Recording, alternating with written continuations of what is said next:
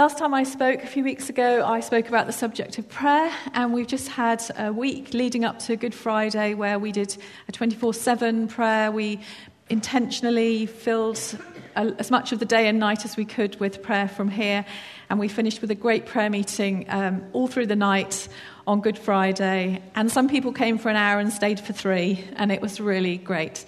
So, um, well done, everyone, for getting involved, and that's something we're going to be doing more and more. Um, today, I want to go on from, from that and talk about something which is related, but it's a subject that's specific to itself, and that's the subject of worship.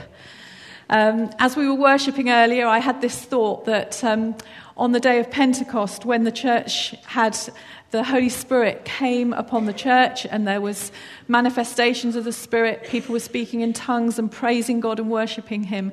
And um, everyone was kind of watching in amazement. And Peter stood up and explained what had just happened. And I was thinking that, in a way, this talk is a bit of an explanation, my attempt at explaining why we worship, so why we were doing what we were doing in the first 20 minutes. So I hope you'll bear with me um, if you're totally familiar with all these things, but we can enjoy looking at this subject together.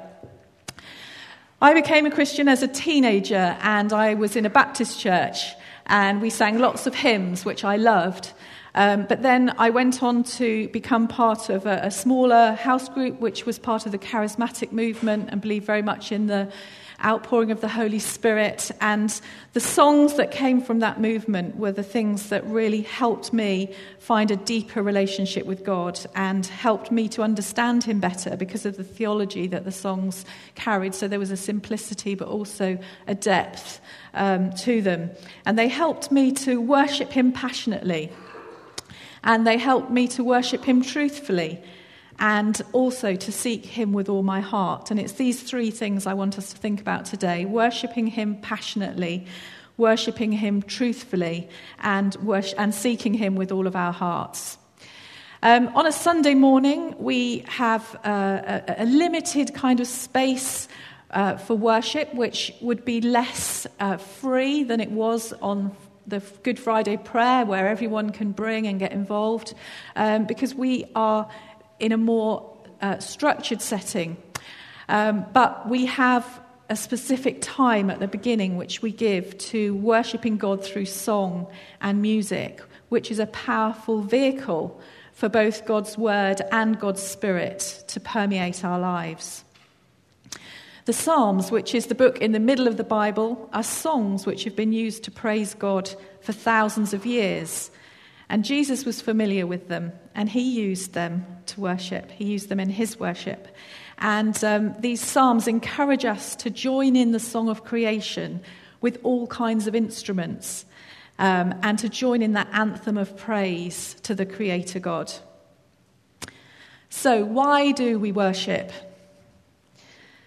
Augustine said, You've made us for yourself and our heart is restless until it finds itself in you. That resounds with so many people, doesn't it? And the Westminster Confession states that man's chief aim is to glorify God and enjoy Him forever. Some philosophers have said that the fact that we have an inner longing and a desire for God is actually an argument for His existence. Um, it's called the argument from desire. And it says that because of the way we're made, our natural desires like needing to eat, drink, uh, desire for knowledge and friendship and beauty, all of those are achievable in this life. Uh, and they're the nature of things. But the fact that our inner longing for God can never be fully achieved until the next life is proof that an eternal God exists but philosophical arguments don't work for everyone. Um, C.S. Lewis had a different version of it, and he talked about that inner longing or desire for God being an inexpressible joy that wells up within us and makes us long for more. But those who are critical of the idea of worshipping God or don't believe in God would say that a God that makes people to worship him is a bit weird. Um, and why would he do that? If it was just that God made us to worship Him um, and so that He could enjoy it, then perhaps that would be weird. But the reason that that is the case is that we're made in His image. And when we worship Him, we become the best that we can be. We become the best humanity that we can be because we're reaching out for that goodness that comes only from Him. And as people made in His image, when we worship Him, we become a clearer reflection of His glory. That's why worship is also linked with the idea of seeking after God. Not that God hides himself away, but that there is always more to fathom, more love to find, more to understand. The first of the Ten Commandments says, I'm the Lord your God who brought you out of Egypt, out of the land of slavery. You shall have no other gods before me. That's in Exodus 20. So we don't take that idea of God freeing us from Egypt literally because um, we're not the Hebrews who were slaves in Egypt. But for us, it's about the fact that God's rescued us or wants to rescue us from the kinds of things that we get enslaved to today. So, for example, when Kira Pugh spoke a few weeks ago about our consumerist society, and she spoke about some of the things that entrap us and we get kind of pulled into because of the society we live in, or what Becky Stevens spoke about when she talked about how we can be slaves to watching unhelpful things on TV or getting involved in unhelpful things in the media um, or maybe um, unhelpful addictions um, to things that are going to harm us. These things in themselves can end up becoming the gods that we put before our Maker and Creator. And the Bible doesn't say that there are no other gods, it says that we shouldn't worship any other gods before the one true God, because He alone is to be worshipped. So we have to intentionally choose to worship God rather than other things, and we have to nurture that inner longing to be close to Him. Just as that song says that we sing sometimes, there's no place I'd rather be. In order to do that, we need to be intentional about putting Him first in our lives and reorientate ourselves around His kingdom principles. So, how do we do that? How do we worship? The word worship in Scripture has a number of different words which translate into our one, and I'm not going to go into all of them now, but they cover ideas like kneeling down, lifting hands, um, being obedient to, falling prostrate before, um, and living right as well. And throughout the Bible, there's this idea that God isn't after the act or the ritual in itself, but the heart attitude that's behind it. In fact, ritual on its own is something that makes him angry. But true love coming from the heart in acts of sacrifice and devotion is what he loves. There's a verse in the book of Amos, which is one of the prophets in the Old Testament, in chapter 5, and it talks about um, how God is telling the people of Israel off. He's actually really cross with them. And one of the things he says is, I hate your songs. And that's quite, quite harsh, isn't it? Um, I actually heard that voice, that, that verse being read over the radio this morning. Um, there was a service uh, in memory of Martin Luther King Jr., and um, they were talking about his life and what he achieved. Um, and it's not because God was being like a Simon Cowell when he said those words, I hate your songs. Um, he wasn't judging their voices or their musicianship, he was judging their hearts. And the reason that he said it to those people, the people of Israel at that time, is because although they were carrying on with their worship, um, they were not looking after the poor and needy in the land. And um, uh, a great worship leader in the, in the Vineyard movement called David Ruis teaches a lot on how worship and justice go together. And when we lift our hearts and lives in worship, there's a sense in which the world is made right. And the song that Andy chose this morning very much um, had those words which had that sense in it that things come into line, um, even although those things are maybe things that need fighting for as well. And the passage in Amos goes on to say, um, just, Justice roll like a river, righteousness, a never ending stream. You could say that the whole Bible is about how God's amazing creation, full of beauty and purpose, finds its fulfillment in worshipping its creator. In the Old Testament, Psalm 8 says, How majestic is your name, O Lord! Um, your glory shines from the heavens and all you've made, and, and the angels praise you, and um, from the lips of children and infants you've ordained praise. And then in, in Isaiah 55, it says, The mountains and sea will burst into song to you, the trees will clap their hands before you. It's like there's a constant song of worship going up in creation, and we need to tune into it. Um, Jesus says to the Pharisees at one point, If you stop those people worshipping me, the stones of the ground are going to worship me. So, we're going to look at the story of a woman who knew how to pour out her heart to Jesus in worship. And this story is written about in all four of the Gospels in a slightly different way. Each of the Gospel writers take a slightly different perspective in the way they tell it. Um, one of them says it's Mary, the sister of Lazarus, who died, but not everyone says who it is. Uh, we're going to read the, the one from um, Mark's Gospel, so Mark 14. While he was in Bethany, reclining at the table in the home of Simon the leper, a woman came with an alabaster jar of very expensive perfume made of pure nard. She broke the jar and poured the perfume on his head. Some of those present were saying indignantly to one another, Why this waste of perfume?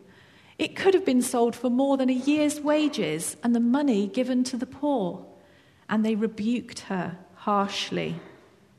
Leave her alone, said Jesus. Why are you bothering her? She has done a beautiful thing to me. The poor you will always have with you, and you can help them any time you want, but you will not always have me. She did what she could. She poured perfume on my body beforehand to prepare for my burial. And truly I tell you, wherever the gospel is preached throughout the world, what she has done will also be told in memory of her. So, this story has got a combination, hasn't it, of the deeply personal worship, um, but also the amazing public and corporate way that this story has been told around the world. And as far as Mary is concerned, Jesus is the only one in the room. She, was, she washes his feet not only with her expensive perfume, but with her hair and her tears. It's an all consuming love and worship that she brings. And she's not worrying about what people think or caring about what others might feel is appropriate. Her worship is for the audience of one. And then Jesus, the irony is that he twists it around and he says to all that are there that whenever this gospel is preached throughout the world, this story's got to be told in memory of her. I wonder why he does that. I think it's because he wants to honour the spontaneous act of a woman who's got no standing in society and no legal status. Someone who, as a woman, um, couldn't actually officially record a public event or be a witness at that event. And yet, Jesus wants it recorded as his official embalming before his burial.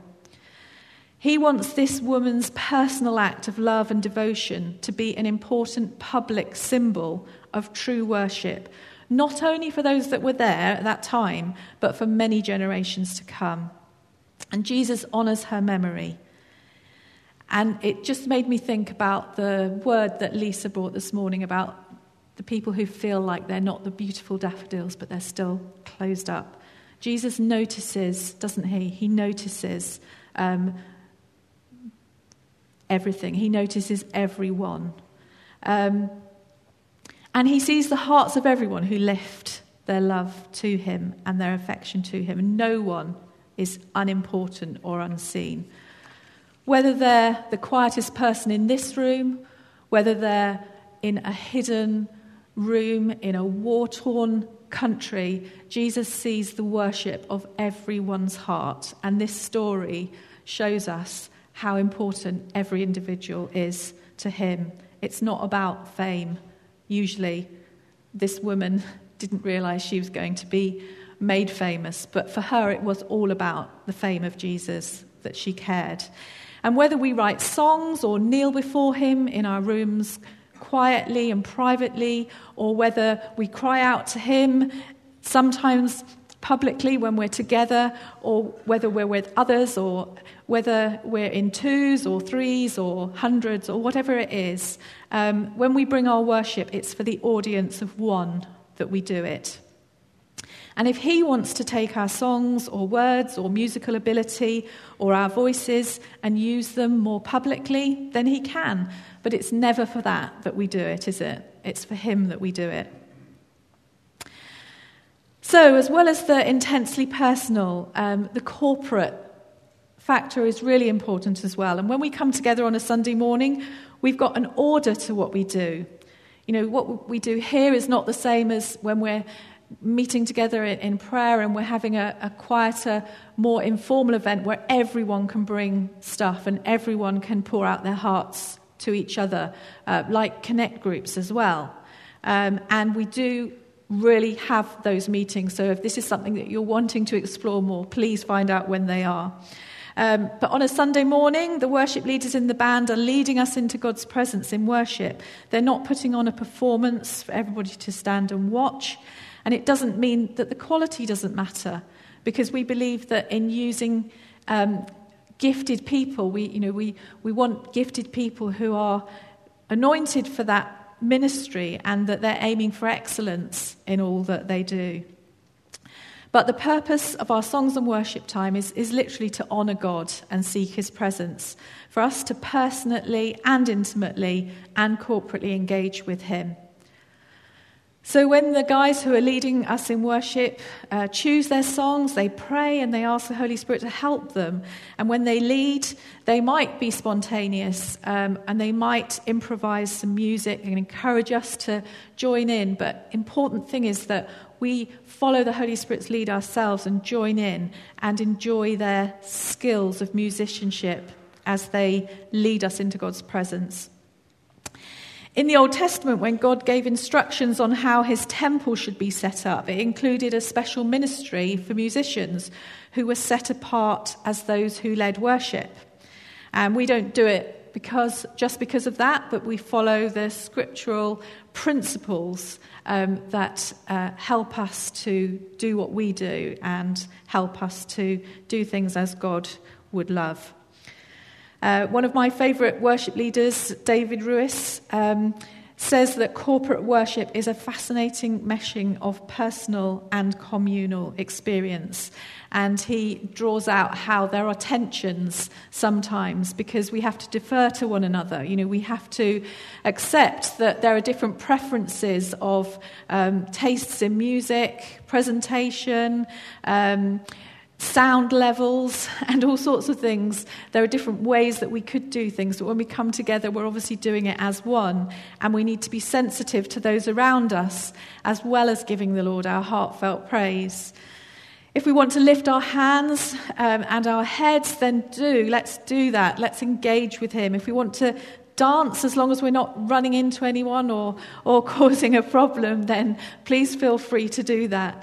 Um, but as we contribute in a communal setting, let's just be aware that our, our aim is to give glory to Jesus, not to draw attention to ourselves or to distract others. So let's look at another great example in Scripture of someone who knows how to worship God.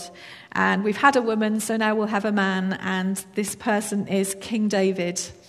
He was the second king in Israel, uh, about 1000 BCE, BCE and um, he is famous as a worshipper not because he did everything right, which he certainly didn't, um, or even because he wrote great worship songs, which he certainly did.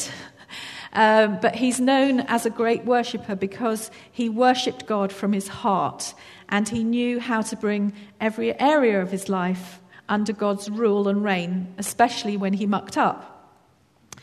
The good and righteous kings in the Old Testament were those that intentionally tore down the idols and ensured that God's covenant and law were acknowledged in the land. And there are stories of how the kings, or how King David brought back the Ark of the Covenant, which was a, a representation of God's law and covenant and his presence with them. And he danced as part of his worship before that. One of his Psalms is Psalm 51, and we're going to read that now together. Um, just hear what David has to say um, from the heart of this psalm. And also remember that when he wrote these psalms, many of them were used in public as a public liturgy. So he was leading people into God's presence when he wrote these things as well. So, for I know my transgressions and my sin is always before me. Against you, you only have I sinned.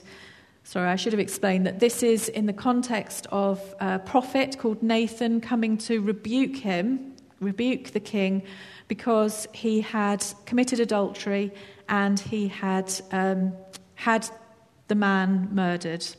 And neither of these things, in any way, does the Bible say is okay. Um, or that there won't be consequences to those things. But the Bible shows, and through the relationship that David has with, with God, um, that he could come to God in repentance and make his relationship right again. So I'll start again. For I know my transgressions, and my sin is always before me, and against you and you only have I sinned. I've done evil in your sight. You are right in your ver- verdicts and justified when you judge. Surely I was sinful at birth, sinful from the time my mother conceived me. Yet you desired faithfulness even in the womb. You taught me wisdom in that secret place. Cleanse me with hyssop, and I shall be clean. Wash me, and I shall be whiter than snow. Let me hear joy and gladness. Let the bones you have crushed rejoice. Hide your face from my sins and blot out all my iniquity. Create in me a pure heart, O God, and renew a right and steadfast spirit within me. Do not cast me from your presence or take your Holy Spirit from me.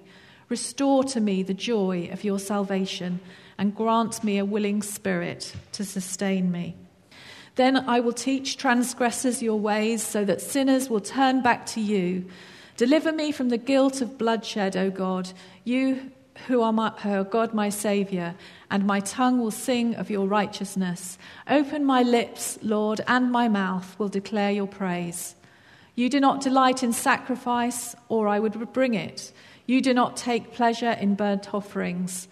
My sacrifice, O God, is a broken spirit, a broken and contrite heart. You, God, will not despise.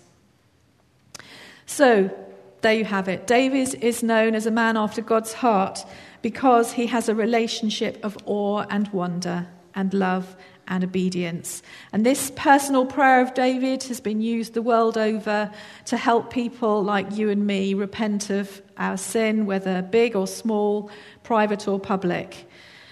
Um, it's not a formula or a magic mantra, but just simple words. And words that help us get right before God, help us to be able to worship Him in truth. So, from these two examples in Scripture, we can learn that Jesus appreciates passionate, genuine, lavish worship from a heart that's been forgiven and cleansed. And true worship really brings heaven and earth together the frailty of earth meets the glory of heaven. Psalm 22 says that God lives in or is enthroned in the praises of, of, his people. And last week, Steve spoke about the Trinity and how God, the Father, Son, and Holy Spirit are equally God together in an eternal relationship with one another. When we worship, we become part of this eternal relationship, this communion between the Father, the Son, and the Spirit. And Jesus has gone before us to the throne room of God. He prays for us continuously, so does the Holy Spirit, from both within our hearts and the heart of God. And not only do we get caught up with who he is, but we get caught up in what he's doing in his story. We become a part of his story. Um, his creation, his rescuing us from the fall, his hope for an eternal future where there will be no more tears or pain or evil. And this is the rest that Augustine talks about. This is the oneness that Jesus has with his Father and that Jesus prays that we will have with him as well. So, let's come to God again and have some more worship here this morning. Um, we want to be those that seek after him with all of our hearts. We want to be able to worship him passionately and to respond to him intimately. And we want to worship him truthfully. Um, and as we have this time of worship, I just encourage all of us to engage with him maybe a little bit deeper. If you feel that God speaks words um, that are for, for us here as well, then please feel free to, to bring those. But we're going to engage with him again and enjoy his presence and see what he wants to do amongst us.